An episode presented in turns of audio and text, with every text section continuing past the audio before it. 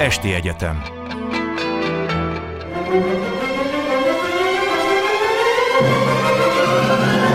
A világ urai. Merre rángatják a világ szekerét a hatalmasok? Szénási Sándor műsora Jó estét kívánok! Ukrajna. Itt van a stúdióban Benda László és Nemes Gábor szervusztok. Szervusz. És Mindenkinek hát, jó estét. És hát amit mindenképpen meg kell beszélnünk ezzel a háborúval kapcsolatban, az mindenek előtt a, a tanástalanság. Valami fura módon, és ezt nem csak a kollégáim környezetében értem, hanem a híroldalakon is, Ugye túl sokáig ment a szakértőknek, meg a politikusoknak is az az altatása, önaltatása, hogy erre a háborúra nem kerül sor, és nagyon gyorsan álltak át persze a szakértők, hogy ó, de már megmondtam egy hete, de ez nem így volt. Egy hete azt mondták, hogy nem racionális nem észszerű, nem logikus az, hogy Putyin bevonuljon Ukrajnába, és ez valóban így is tűnt. De valami van a úgynevezett logikán túl, valami metalogika, ami viszont mégiscsak értelmezi ezt valamiképpen.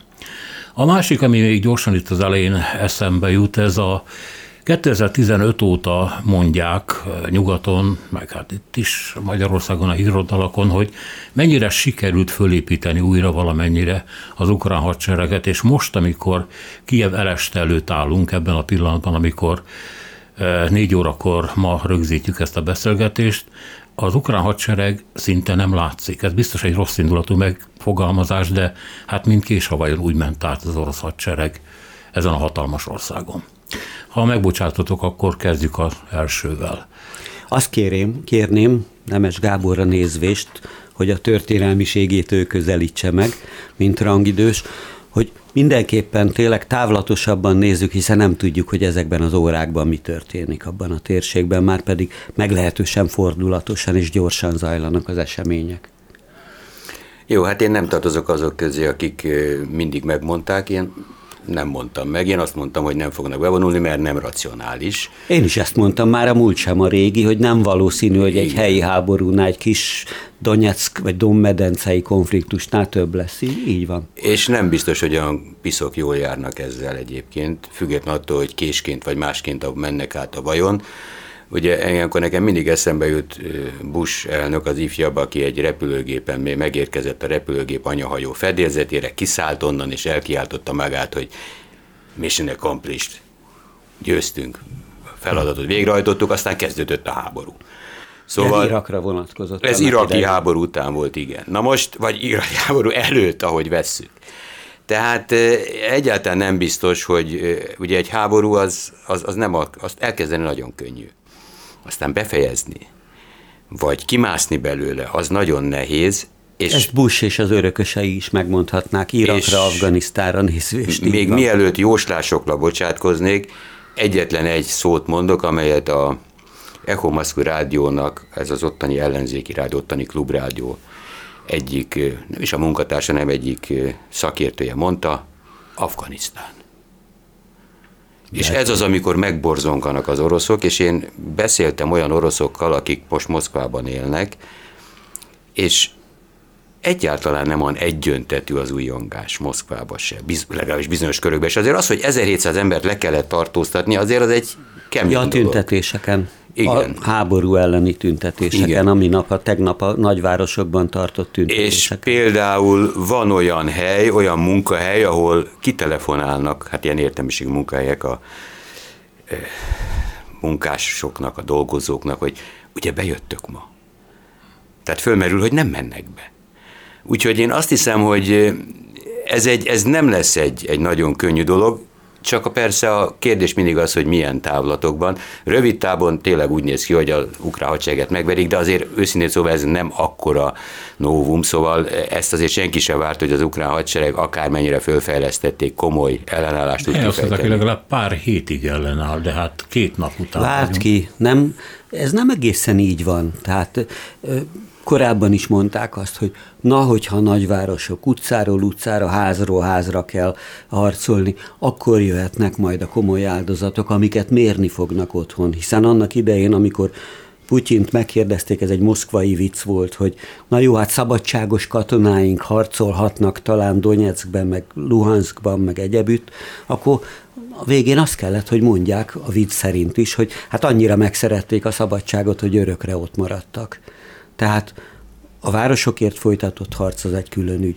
És aztán vannak ott még stratégiai fontosságú települések. Az egyik ilyen Harkov, egy nagyipari, katonaipari bázis, a másik Mariupol, ahonnan pont az általuk már Ez korábban... egy katonai kikötő gyakorlatilag, ugye? Igen, ahonnan szárazföldi összeköttetést teremthetnének a már eddig megtett úgynevezett szeparatista köztársaságból a Krím felé, majd a Krím felől netán abba a Moldovából leszakított Nyeszter melléki úgynevezett köztársaságból, ami most szintén követelné magának, hogy őket is ismerjék el. Kiev este egyébként, amivel az amerikai titkosszolgálatok számolnak, hát legalábbis a CNN hírei szerint, hogy ez napokon belül eldőlhet, de lehet, hogy még ma. Ez azt is jelenti, hogy hogy az oroszok beteljesíthetik ezt a egyébként rejtélyesen és elég undorítóan hangzó nácitlanítási programot, ugye az ukrán kormányzó elitetők náciknak nevezik valami rejtélyes oknál fogva, ami azt jelenti, hogy vagy a megsemmisítésüket, vagy a letartóztatásokat, az eltüntetésüket, bármit jelenthet, hogy az ukrán köztársasági elnök az tudja, hát mondta is, hogy ő az első számú célpont, de egyelőre nem hagyja el Kievet. Na de miért mondta? Szóval a putyini propagandába ez, hogy nácitlanítanak, valamint az, hogy a, az oroszokat megsemmisíteni igyekvő kievi propaganda. Ehhez képest az ukrán elnök egy zsidó származású, oroszajkú családból érkezett valaki, aki egyébként tegnap is még a tévébeszédét oroszul mondta el. Nem, volt a végén egy orosz mondat a beszéd. Na jó, erről eszembe jut, hogy Janukovicsal, egy korábbi elnökkel csináltam interjút, aki mondta, hogy elnézést kér előre is tőlem, én nem tudok ukránul, bár az egész családom, a fölmenőim onnan származnak, már mint Kárpátaljáról, de hogy ő kénytelen lesz ukránul válaszolni, majd állandóan belezavarodott, és oroszul kezdett el beszélni, aztán átváltott valami mód valamilyen ukránságra.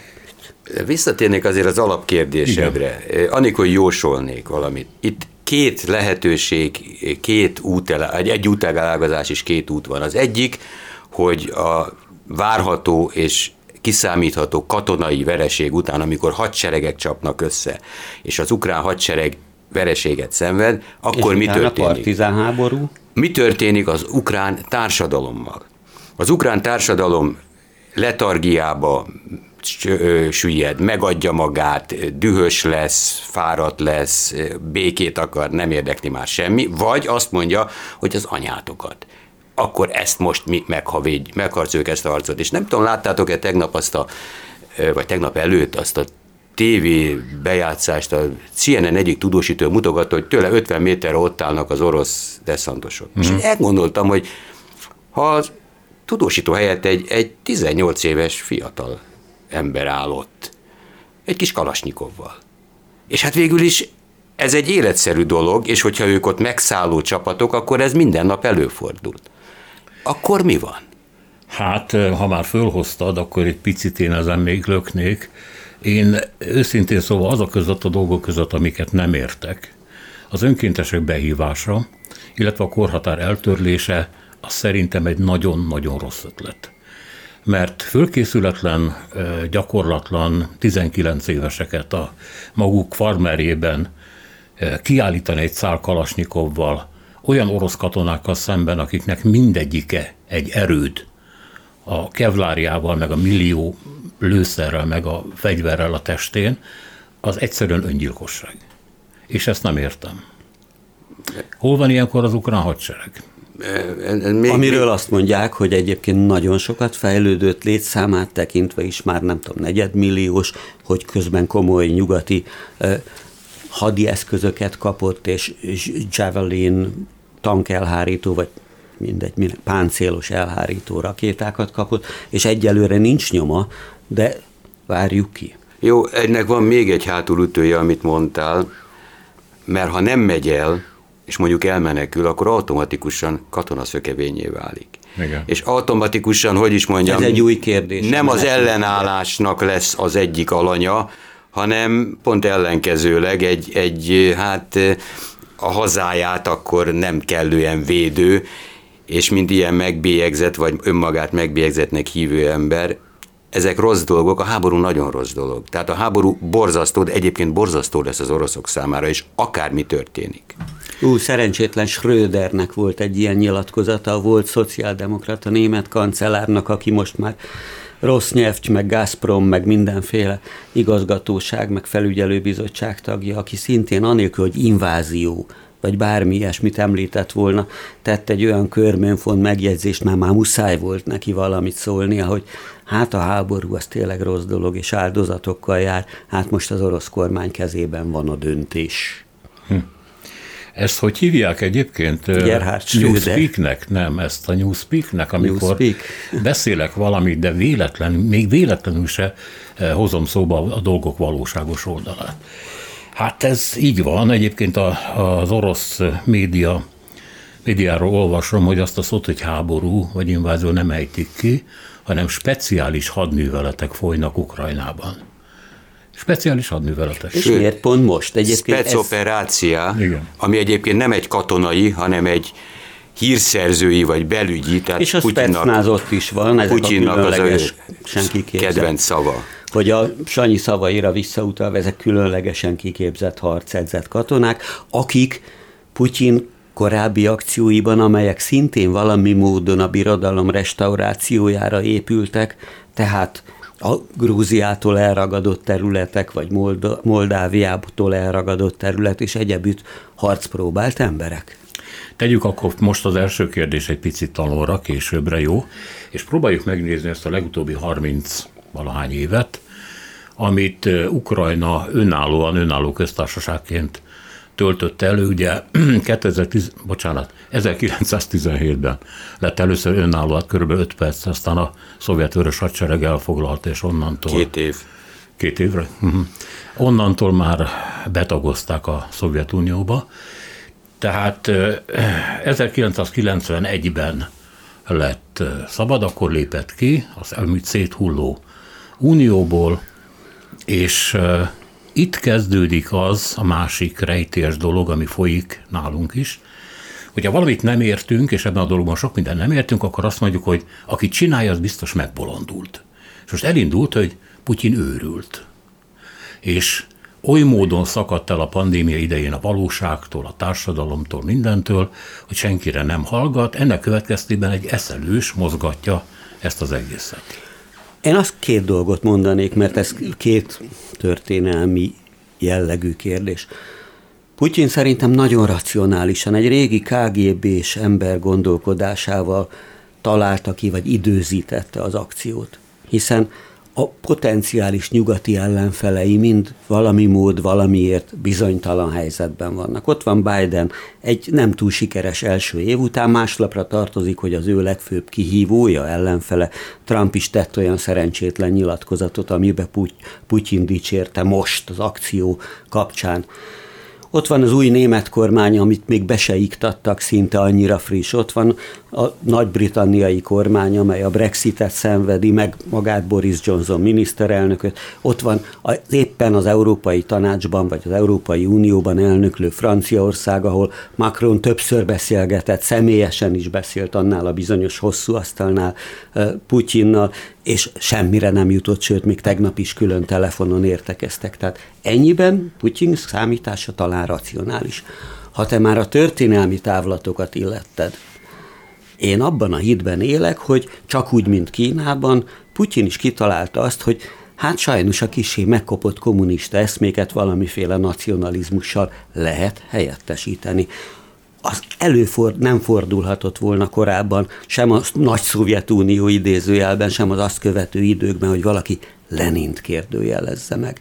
Márpedig ő azzal, hogy Ukrajna létét, mint önálló állam, a szuverenitását területként kezelje, amit le kell darálni idézőjelben, ez korábban elképzelhetetlen volt. Az, hogy Gorbacsovot vérre alázta, az legyen természetes, az, hogy előbb-utóbb Jelcin, akinek a hatalmát köszönheti, sorra kerül, tételezzük föl. Stalin az egyetlen hős, aki egyébként korábban Donetsknek a nevét adta. Stalinónak hívták. Szóval én azt hiszem, hogy a, a propaganda és a propaganda szólamok az egy dolog, és a meghúzódó háttérre, meghúzódó érdekek és erőviszonyok az egy másik. És ha én az erőviszonyokat és az érdekeket veszem, és most egy ilyen hosszabb időtávot vázoltál föl, akkor azért azt látni kell, hogy nincs olyan orosz vezető, akárhogy hívják, Putyinnak, vagy még akár Jelcinnek hívják, akinek tetszene, ha egy NATO, amelyik egyébként benne van, hogy ő a orosz és a kínai fenyegetés ellen védi azokat a saját tagjait. Nyomul kelet felé. Uh-huh. Nyomul kelet felé megjelenik a határainál, és egyre több ország, többek között olyan ország, amelyek valaha az ő országának a részei voltak, ennek a tagja. Nincs olyan orosz elnök, vagy olyan orosz politikus, aki ennek tapsol. Kivéve, ha ő maga is a NATO tagja lehetne, tehát ha ő is bekerülne a klubba. Erre egyébként volt, ha nem is esély, de remény. Valamikor a, kamu kísérlet az Valamikor a 2000-es évek elején ezt mondták az oroszoknak, meg ők egy kicsit komolyan vették. Putyin maga is játszott ezzel a gondolattal. És azt is látni kell, hogy Putyin 2007-ig teljesen jó fiú volt, most a nemzetközi porondon, hogy otthon mit csinált, arról ne beszéljünk. De abszolút betartotta azokat a játékszabályokat, amelyeket ma már nem tart be. 2007-ben elment a Müncheni biztonsági értekezletre, a múlt héten volt ez ismét, minden évben van, és azt mondta, hogy uraim, maguk itt Oroszországnak ajándékként azt adták, amit egyébként büntetésként szoktak adni. Önök itten minket nem vesznek komolyan, zárójel, Oroszországot nehéz volt komolyan venni, mert gazdaságilag, katonailag, politikailag és minden szempontból szétesett. Zárjel bezárva.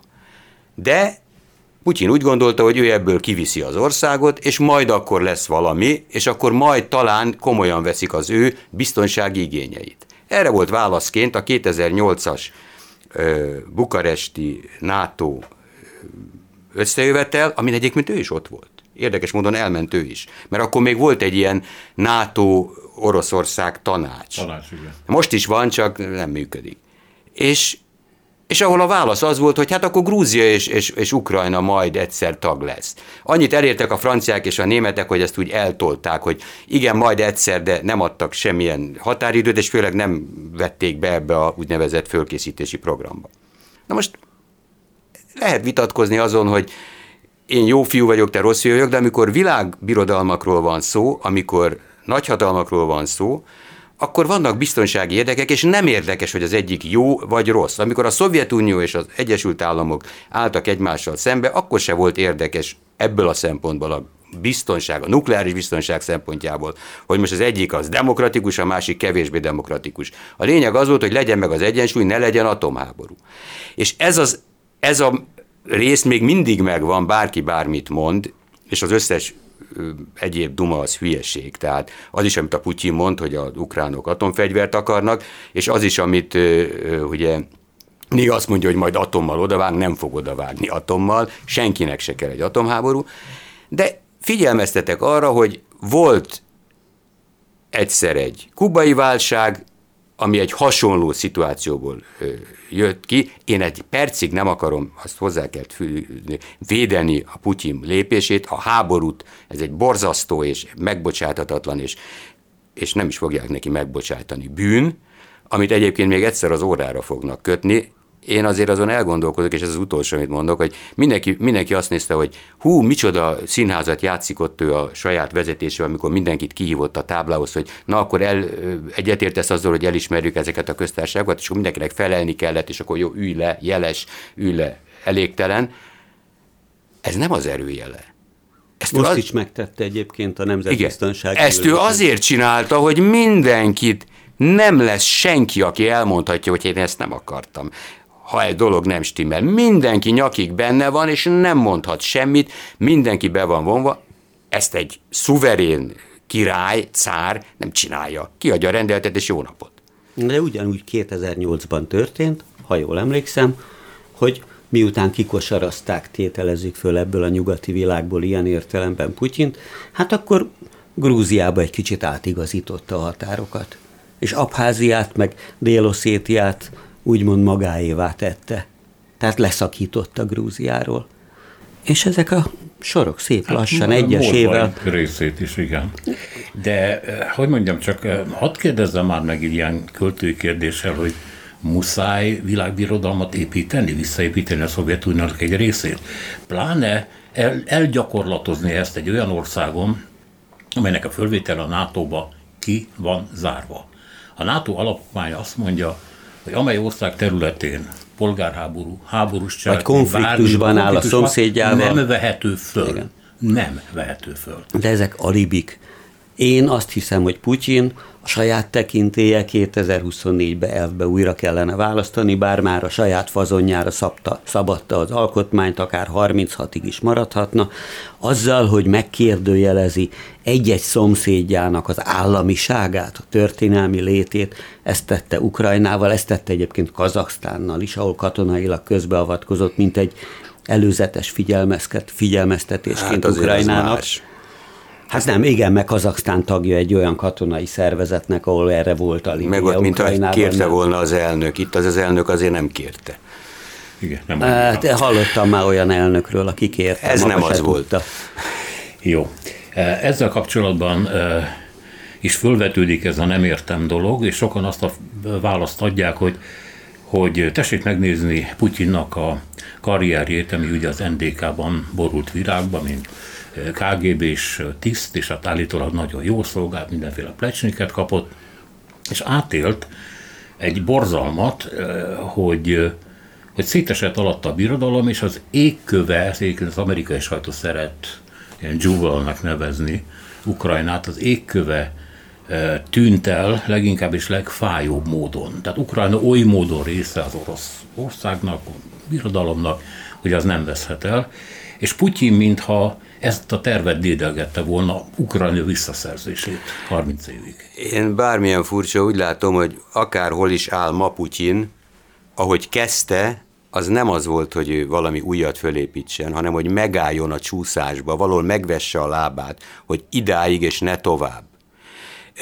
Egyébként azt kell mondanom, hogy ez állt Grúziára is, meg, meg Ukrajnára is, mert mielőtt még lett volna a grúz háború, nem is beszélve az ukránról, az a lehetőség, hogy ő ott Ukrajnában és Grúziában politikai befolyás szerez és megtart, ez adva volt.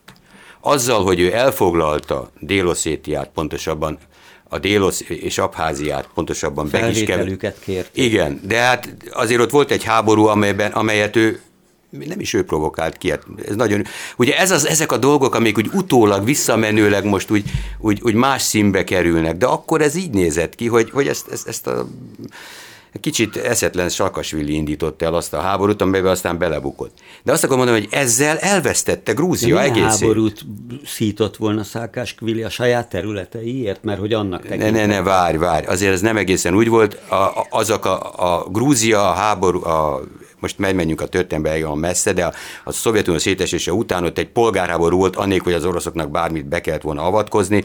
Ebben a polgárháborúban voltak abház és grúz összecsapások, oszét és grúz összecsapások, és pont akkor, amikor a háború elindult, akkor Észak- és Dél-Oszétia kezdett már gazdaságilag, mit ad Isten a csempészés által összenőni. Tehát még, még az a lehetőség is adva lett volna, hogy az az egész megoldódik valami olyan szinten, mint ahogy korábban azt hittük, hogy Tajvan és Kína is majd összenő. De visszatérve... Igen. Vagy ne, nem csak idő? még nem magamnak szólok, hogy az alapkérdést ne felejtsem el. Igen. De Putyin mindenütt meg akarta vetni a lábát, és ezzel elvesztette. Grúziát örökre elvesztette, noha ővé most Déloszétia és, és Abházia. Ukrajnát ugyanígy a Krim elfoglalásával és a Donbass részének elfoglalásával örökre elvesztette, mint ö, partnert, mint szövetséges. Én emlékszem még azokra az időkre, amikor Ukrajna az ukrán társadalom is, tehát nem csak a politikusok. Az ukrán társadalom is egy ilyen egyensúlyi helyzetben volt a nyugat és Oroszország között. Demokratikusabb volt egy kicsit, de azért csak egy kicsit, mint Oroszország. Azért ott is történtek furcsa dolgok ugyan, ugyanúgy megvoltak a kapcsolatok, olyan orosz újságírók, tévésztárok, akiket otthon kidobtak, azok átmentek Ukrajnába, és ott lettek sztárok, és ott csinálták. Tehát az egész valahogy úgy, olyan, olyan, úgy együtt volt. Ukrajná, ukránok ma is dolgoznak Oroszországban, én például egy nem tudom, mi lesz a buszsofőrökkel, amennyire emlékszem, amíg én ott voltam, hát ez már elég régen volt, vagy tíz éve, a buszsofőrök nagyobb része ukrán volt, valamiért ők lettek azok. Három millió ukrán él és dolgozik Oroszországban. Igen, most ezekkel mi lesz? periféria területről nagyon sokan dolgoznak vendégmunkát. Nem, Moszkvában is, tehát igen, mindenhol. Igen, igen, igen. Úgyhogy mindenféle nyelven beszélnek egyszer ukrán. Így van. Is persze. Tehát én, én azt hiszem, hogy itt, itt, itt valami megtört, és Putyin elindult azon a ponton, hogy megállítani a dolgokat, és aztán valahogy vérszemet kapott, mert Például, mert kiderült, hogy a krimet lenyeli a világ. Uh-huh. Mert a krim egy speciális helyzet volt. Mindig van ilyen egy speciális helyzet. Ebből a szempontból a grúz háború is egy speciális helyzet Meg volt. a moldovai. A moldovai az pláne. Tehát már a, már a Donbass az már nem volt speciális, az már egyértelmű volt, hogy ott az oroszok kavarnak, és ott nem arról van szó, hogy a, se a történelmi múlt, se az egyéb tényezők nem játszottak szerepet. Igen, van egy pont, ahol a, nem megőrült, hanem egyszerűen vérszemet kapott. Hát igen, látta, hogy a nyugat gyengül, látta Afganisztánt, az ottani amerikai kivonulás csődjét. Azért ők is kivonultak egyszer. Igen, de azt meg picit elfelejtették és most örültek az amerikai fiaskónak. Ezt nem nagyon aztán... tudják elfelejteni, szóval az nagyon mélyen megél. Én nem voltam Moldáviának azon a területén, amit egyébként szintén az oroszok 91 után ragadtak el a Nyesztermelléki köztársaság, ahol a moldovánoknál fönnállt az a fenyegetés, hogy Romániához csatlakoznak, a NATO-hoz csatlakoznak. Rögtön polgárháború robbant ki, és azóta leszakítottak belőle egy olyan területdarabot, ahol a szobrokat tekintve Lenin találkozik Leninnel, és az Oroszországban, mit tudom én, megsérült tanknál szoktak fényképezkedni a friss esküdtek. Menjünk, menjünk vissza az ukrán ügyekhez, bocsánat. Ugye az volt a kérdés, nem tudom mennyire megválaszolható, hogy muszáj-e világbirodalmat építeni.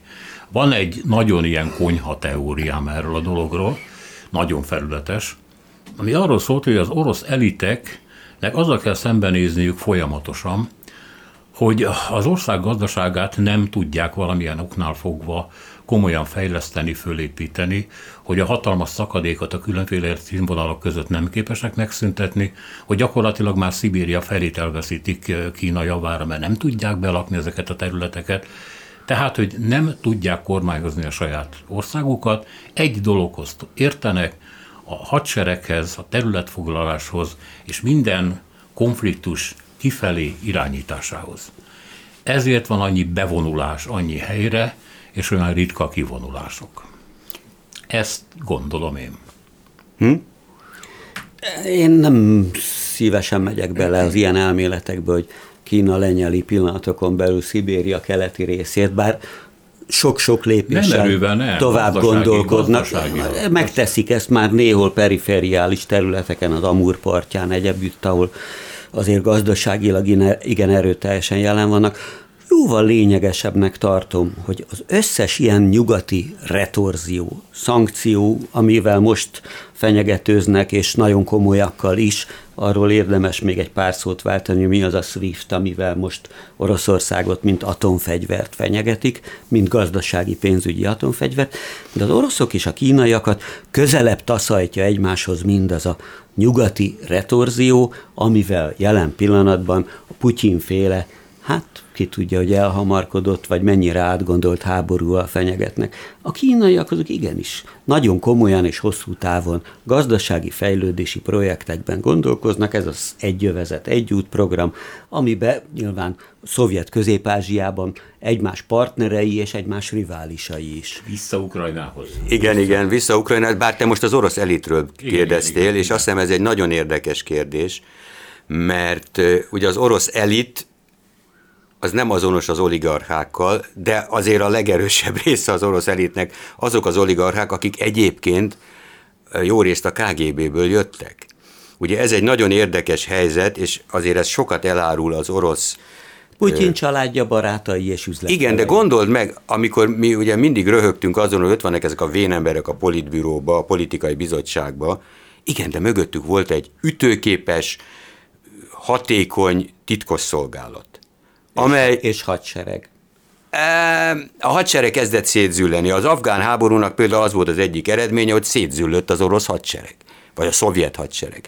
De volt ez az ütőképes rész, amely tudta, hogy mi újság van az országban, mi újság van a világban, és tudott tanácsokat adni ezeknek az öreg embereknek, akik vagy megfogadták, vagy nem. Most ezek a egykori KGB-sek, az az öreg emberek, már ha nem is olyan öregek, ők a politbüró, ők a vezetők, és tulajdonképpen szakmailag olyasmit csinálnak, amihez nem értenek, gazdaság, politika és egyéb dolgok. Ezzel szemben pont ez a háttér, hát kifújtott alóluk.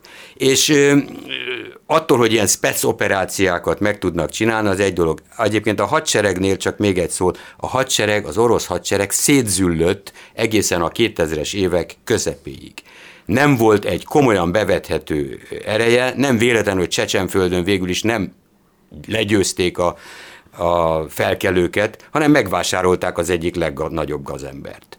És a mai napig eltartják, és a mai napig kitartják, és azt is elnézik nekik, hogy gyakorlatilag egy saját kalifátus hozott létre az országon belül, amelynek semmi köze nincs az orosz törvényekhez. De az orosz oligarchák és az orosz elit abban a hülye helyzetben van, hogy most már évtizedek óta arra szocializálódott, hogy ő nyugati színvonalon, nyugati árukkal, sőt nyugaton akar érni. Nem véletlen, hogy az amerikai szankciók egy része a kiválasztott urak és hölgyek gyermekeit sújtja, akiknek ugye, akik egyrészt ott tanulnak, másrészt hát Londonba, ha megnézzük a londoni telekönyveket, akkor elég érdekes dolgot fogunk látni, és ezekhez, ha ezek nem fognak tudni hozzáférni, az egy nagyon érdekes dolog lesz, és az is egy érdekes dolog, amikor megnézed az orosz tévét, és megszólal a Putyin, vagy megszólal a Lavrov, vagy akárki elmondja a dolgot, és akkor utána szünet, reklám, és tele vagyunk amerikai, meg nyugati árucikkel, és szolgáltatással, és életérzéssel, és, és ez akkor most elvész?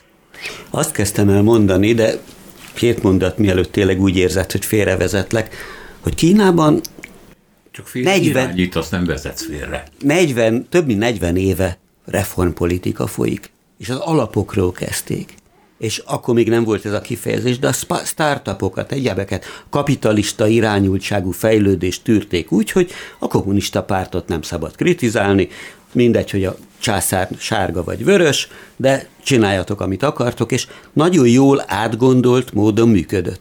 Az orosz gazdaságban semmi ilyen nem történt. Az orosz gazdaság máig kiszolgáltatott annak a monokulturális rendszernek nevezzük így, hogy olajat és földgázt importál, hogyha most behúzzák a féket, és például a németek ezért taprehendálnak, hogy na akkor mi lesz az északi vezeték kettővel, akkor megpróbálják eladni egyebütt, vagy majd békülékeny gesztusként azt mondják, hogy azért Európa, ami 40%-ban az orosz földgáztól függ, azért nem akarjuk, hogy megfagyjon.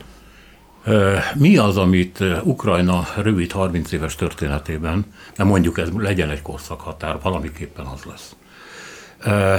Úgy látunk, hogy, hogy, hogy, hogy sikertelen, a sikertelenség történet. Ezt a gazdasági szempontból el lehet mondani, hiszen valami öt számjegyi infláció volt 91-96 között, a GDP 60%-át veszítette el az ország, aztán a 2000-es években elkezdett fölfelé kapaszkodni, és Pár éven keresztül ilyen 7%-ok is voltak, na de hát honnan jöttek?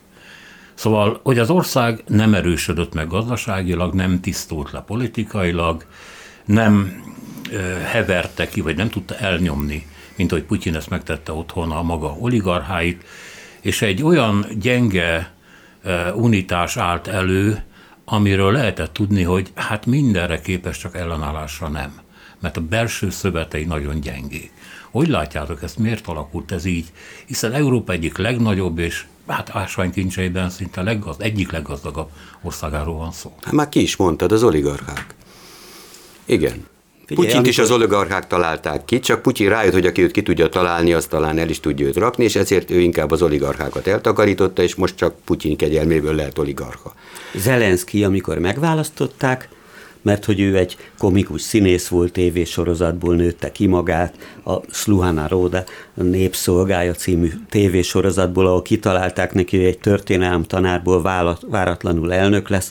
Hát így kitalálták neki, hogy ez lesz egy ugyanilyen nevű párt, és csak ugyan megválasztották színészből, komikus színészből államelnöki. Szintén egy oligarcha találta ki egyébként. Igen, ezt, erre azt szerettem volna kitérni. Amikor megválasztották, azt két dolgot mondott, mint vezető szlogen. Azt mondta, hogy nekem jogi végzettségem van, ami nagy plusz, és nincs politikai múltam, ami még nagyobb plusz. Uh-huh. Mert hogy idézőjelben nem voltak kötődései, időközben lettek. De voltak. Igen, hát nyilvánvaló Kolomoyszki és egyebekkel, persze, persze, meg olyan tévés mogulokkal és egyebekkel, de ezen nem sikerült változtatnia. Egy, talán egyet juttatott börtönbe, ugye ezt a Medvecsuk nevezetűt. Hát meg eh, főleg elvette tőle a tévéállomásokat. Igen. De hát ez egy nagyon ilyen félszeg, és igazából igazából mindig arról volt szó, hogy melyik oligarcha lesz most hirtelen erősebb. Igen. Igen, Rinat Ahmetov. És melyik terül, és ugye ez a baj, hogy az oligarchának területeik is vannak, tehát ez nem egy ilyen absztrakt dolog, hogy pénzem van, hanem akkor én ebben a körzetben én vagyok a cár, abban a körzetben a másik a cár. Ez, ez nem egy jó dolog. Ennek ellenére Ukrajna... És birodalmuk van. Ukrajna valamilyen szinten elkezdett hát egy demokratikus fejlődés irányba menni, legalábbis ha Oroszországhoz hasonlítjuk, azért nem véletlen, hogy azok az er-, erők, akik Oroszországban már nem viselték el az ottani viszonyokat, azok Ukrajnába mentek. És hát nem véletlen ugye, hogy a Euromajdan az Ukrajnában történt, a narancsos forradalom az Ukrajnában történt, amit az oroszok mai napig fölhoznak, mint a nácizmus kezdetét, ugye, Ukrajnában. Hát igen, mert egy orosz Ez... barát elnököt, Janukovicsot, akit a igen. felmenő impátriájába Kárpátalján csak Janikovácsnak hívtak, hát őt menesztették, és ezt Putyin nehezen emésztette meg. Igen, hát ha egymás mellé tesszük azt, hogy hogy az ukránoknak mit sikerült elintézni a ukrán oligarchákkal, és hogy tegnap ugye Putyin behívatta az orosz oligarchákat magához, és azt mondta nekik, hogy ami most jön, az egy keserű piróla lesz, maguk le fogják nyálni viszontlátásra. Tehát Na, de Zelenszky is magához rendelt az 50 leggazdagabb ukránt, és gondolom, hogy valami hasonlót tett közzé. Azért ez se az erőjele. Miért kell neki ilyet mondani? Tehát sőt, megkérte, hogy, hogy mondjátok meg, hogy mit akartok, és, és, és vállaljátok el. Szóval én, én mindig, ez egy ilyen két, két végű bot, hogy most erőse vagy gyenge. Én szerintem a Putyin nagyon sok mindent, lehet, hogy nem gyengeségből, de legalábbis félelemből tesz. A szankciókat illetően, ugye már mondtátok, hogy vannak köztük gyengék, meg erősebbek, igazából olyan nagyon komolyan, legalábbis a szakértők szerint ezek nem fogják fölsérteni Oroszországot, pláne ugye Kínával a háttérben. Viszont ha ez a háború elhúzódik, abban se Kína nem tud segíteni, se más Putyinnak. Miközben Putyin tudja, hogy nem szabad bemenni a városokba, nem szabad utcai harcokat kezdeni. Tudja? Hát egyelőre felé tart, és szerintem az ukrán vezetés, hogy gyerekek, gyártsatok molotov koktélokat, mint nálunk 56-ban, amikor a körúton ugye az ablakokból dobták be a nyitott orosz vagy szovjet tankokba ezeket. Ez, ez, ez biztos, biztos, hogy nagy anyagi veszteséggel jár majd, vagy meg emberéletben veszteségekkel. De egyelőre ki ebbe bemennek. Igaz, hogy még tankkal, tankokkal, nem tudom, hogy kiszállnak-e. Szóval, ha ez elhúzódik, ha a moszkvai vezetésnek nem lesz elég esze kimenekülni ebből, ami gyorsan csapda lehet. Persze úgy, hogy az arca megmaradjon, meg a feladatait elvégezze, tehát hogy megdöntse a kormányt, akkor mi lesz? Nézd, ugye most ők abból indulnak ki, hogy rövid távon minden jól néz ki. Rövid távon megverjük az ukrán hadsereget, rövid távon van 600 milliárd dollár tartalékunk, amiből elélünk egy fél évig, egy évig, rövid távon kibírjuk a mindenfajta blokkádot és szankciókat, és tulajdonképpen Oroszország szépen elketyeg. És aztán, ugye most nem arról, arról ne beszéljük, hogy például tegnap egy nap alatt 33,3%-ot esett az, moszkvai tőzsde. azért ez valami. A rubel és a dollár, most erről ne beszéljünk, ezért ezeknek a bankoknak a, a megbirizgálása, ez azt jelenti, hogy azért csomó embernek az átutalása, a pénze, a hitelkártya egyszer csak nem lesz olyan biztos, mint eddig volt. És hát főleg az orosz gazdaság. Itt egy olaszországnyi gazdaságról van szó, évente minimum 300, de inkább 1 ezer, de inkább 1 millió emberrel kevesebb, borzasztó az lakosságnak az egészségügyi helyzete, borzasztó a demográfiai helyzet. Borzasztó a Covid helyzet. A Covid 132 És például ma, esettel. ma például, ez, ez egy moszkvai hír, mától fogva nem kell ezeket a QR kódokat bemutatni, csak mennyi, mennyi dolgozzál. Uh-huh. Na most hát ez nyilván meg fogja lökni egy kicsit a amúgy se alacsony Covid-ot. Szóval én azt hiszem, hogy hosszú vagy középtávon Oroszország egy, nem, nem bírja el a háborút. Tehát Oroszország úgy nem világhatalom többé, hogy megengedje magának, hogy Ukrajnában egy hosszú, mondjuk partizánából belekeveredjen. Ez nem ugyanaz, mint hogy Szíriába odaviszek két bombázó egységet, és akkor azok ottan bombázgatnak, és, és a többit Messze meg elintézik a, így van, elintézik a, a mindenfajta zsoldosot. De ugyanezt folytathatod is ugyanarra nem szeretném, hogyha a fixa ideámnak tekintenétek. De oké, okay, itt lesznek ezek a kényszerítő intézkedések, netán a SWIFT, az a nemzetközi bankügyi elszámolási rendszer, amiben 11 ezer bank és több mint 200 ország van benne. És aminek a letiltásában németek nem mentek bele. Nem akarnak belemenni, mert akkor például a kintlevőségeiket nem kapják meg, nem, meg nem, nem tudják kifizetni a gázt. Jutni, így van, nem tudnak ők se fizetni, az adósságaikat nem tudják törlesztetni, és így tovább. De ilyen méretekben A pont nem tudnak Kínába földgázt, kőolajat szállítani, nem utolsó sorban azért, mert az infrastruktúra nincs meg hozzá. Maximum B 48 pont, milliárd köbméter tud. B pont, hát valaha, és most mindegy, hogy Putyinnak milyen ábrándjai vannak a régi birodalom helyreállításáról, hát valaha Sztálin a kisöccsének tekintette Maót, és azt mondta, hogy na intézétek ti el a koreai háborút, én nem törődöm ezzel, ti vagytok az ázsia szakértők. Ma megfordult a kocka, ma már a két nagyhatalom, keleti nagyhatalom, már mint Kína és Oroszország viszonyában az erőviszonyok megfordultak. Tehát nem hiszem, hogy Putyin hosszú távon érdekelt volna abba, hogy még jobban elkötelezze magát, még alárendeltebb szerepbe kerüljön gazdasági pénzügyi értelemben Kínával szemben főleg ha az az egyetlen átvevője. Tehát onnantól kezdve a kínaiak diktálnak mindent, ha, ha senki más nem veszi át az ő gázukat. Egyébként hosszú távon azt kell mondjam, hogy akármi történik nagy politikailag, a szénhidrogének, mint, mint a gazdaság alapja, hát ez, ez nem egy kifizetődő dolog. nem egy örökké való. Úgyhogy én azt hiszem, hogy ennyiből az oroszok egyszerűen a leszálló ágban vannak mindenképpen, akárhogy alakul a politika. Abból azért, amit elmondtatok, meg amit így az ember összeszed a médiából, eh, úgy tűnik, hogy eh, amennyiben Putyin elhibázta ezt az egész dolgot, ami most még nem látszik, az, eh, az a saját hibája miatt lesz, és ami miatt rosszul jár, az, a, az is a saját hibája miatt lesz, és nem a nyugat következtében, nem a nyugati szankciók miatt. Ő mert... így mutatja be otthon. Ő válaszolt, mint a háború úgy kezdődött, hogy visszalőttek. E, mindegy, de hogy mondjam csak, a Oroszország kényszerű visszavonulását és megroppanását saját maga fogja előállítani, és nem a nyugat, nem a NATO, nem az Unió, és nem Amerika. Igen. csönd lett. Igen, mert egy olyan feladatra vállalkozott, ami megoldhatatlan. Mert tételezzük föl, hogy minden sikerül, és majd lesz egy olyan kormány, amit ő szeret. És akkor azzal mit csinál? Már, már a Krim és a, két ugye, szakadár tartomány eltartása is nagyon sokba került, és komolyan megterhelte az orosz költségvetést. Na most Ukrajnát is ő fogja eltartani? Vagy, vagy mégis hogy gondolja? Azért az egy 41-42 milliós ország, szóval a harmad akkor... Sőt, közeli gazdaság. Ja, az persze, még az orosz gazdaságnál is alacsonyabb Így színvonalon, mindegy, hogy a Medvegyelev táblán ott ülnek, és, és milyen akkor még ott a belorusz vannak. problema. Igen. És még sok apróság a peremvidéken. És akkor a végén magyar-orosz viszony. Megváltoztat ez valamit? Ugye Orbán azt mondta, hogy elítéli, a katonai lépéseket, nem mondta, hogy invázió, nem mondta, hogy háború.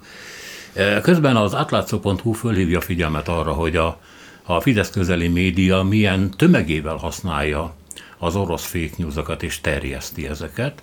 Többek között azokat a videókat, hogy ukránok behatoltak orosz területre, meggyilkoltak mindenkit, aztán visszaszaladtak, stb. stb. Ez a Pesti srácoktól kezdve a Pesti tévén át a Számok című 89 ezer követővel rendelkező uh, hírportától kezdve így van. Befejeztem, mondjátok. Hát én nem tudok jósolni, meg nem is értek se a focihoz, se a belpolitikához, ugye, de az álmoskönyv szerint ez nem tesz jót Orbánnak. Jó, nyilvánvaló, hogy az a fajta politika Putyin felé nyitás, ő volt a jégtörő, úgymond, hogy a háborút megakadályozza. Utána volt még egy pár jégtörő ugyanolyan sikerrel. Hát ilyen jelentéktelen inci-finci francia elnökök, igen. Igen, brazil elnök, francia elnök. A brazil elnök megállította a harmadik világháború kitörését, szóval voltak ilyen komikus jelenségek. Ami lényegesebb, lehet, hogy én a felmenő Imre gondolok, hogy a migrációt meglódíthatja. És Orbán két dolgot mondhat. Felmenőidre te Kárpátaljai? Igen, igen hát, hát én már nem, de az összes felmenőm, igen. A migrációt fölgyorsíthatja. Jó, hát az én édesanyám még azt mondta, hogy otthonról hazajött, amikor kénytelen volt áttelepülni Magyarországra, hogy aztán itt megszülessek. De az egyértelmű, Orbán két dolgot mondhat, hogy ugye megmondtam, hogy nem kell erőltetni Ukrajna NATO tagságát. Ez a mosolyalbum kategóriája. Mondta? Félre. Hát állandóan vétóval, meg mindennel fenyegetőzött. De nem a Ukrajna bármikor közeledett ja, az Európai igen. Unióhoz. Vagy... Így igen. És a másik az, hogy oké, okay, nem kell itt kvótákat elrendelni az Európai Unióban, és egyebeket ránk kényszeríteni. Hát, ha jönnek a mi magyarjaink Kárpátaljáról, de hallottam 600 ezres számról, hát jelentem tisztelettel jó esetben 150 ezer magyar, magyar nincs Hát, hát 150 ezerre becsülik jó esetben. Majd lesz, majd valahonnan lesz, így van. Tehát, de az biztos, hogy például a katonáknak behívott fiatalok körében bizony népszerűbbé válik a magyar határ felé venni az irányt.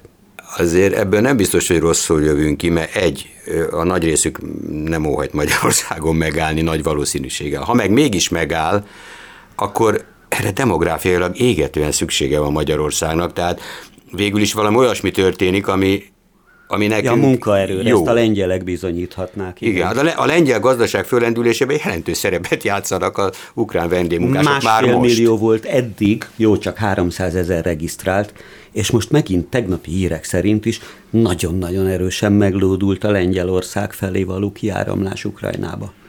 Ból. Választásokat hogyan befolyásolhatja ez? Sokan azt mondják, mert megint szakértőkre vagyok kénytelen hivatkozni, hogy az ellenzék kicsit elszúrta, mert félreérthető volt, hogy akar-e katonákat küldeni, egyébként nem akart uh, Ukrajnába, és erre gyorsan ráült a kormány propaganda, és ugye Orbán többször is mondta, hogy mi nem keveredünk háborúba, kvázi az édesanyák legyenek nyugodtak, a fiaikból nem lesz ágyú töltelék. És ez a biztonsági játék, ez nyilván minden társadalomnak tetszik. Az is, amit mondta, hogy lesz gáz, emberek, lesz gáz. És ezzel, hogy mondjam csak, el lehet egy picit homályosítani azt, hogy ő e, mekkora haverja volt annak, aki ma konkrétan egy háborús bűnös. De egy háború a szomszédban, közvetlen közelünkben, ez mindig a meglévő, a regnáló kormány segíti, akármilyen az. Én ebben nem vagyok ennyire biztos.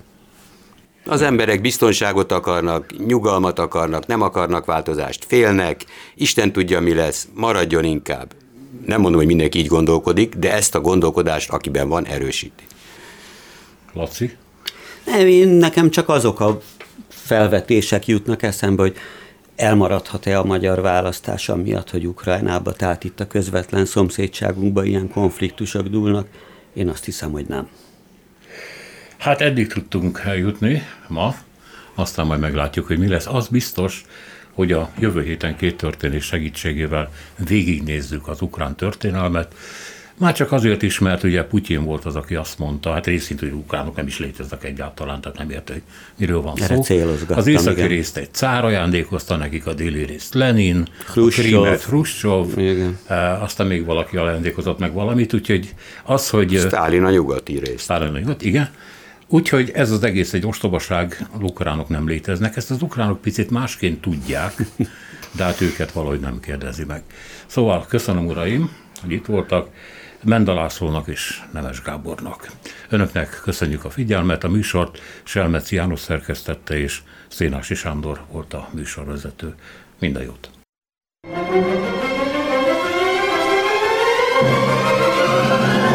A Világ Urai című műsorunkat és Szénási Sándor műsorvezetőt hallották. thank you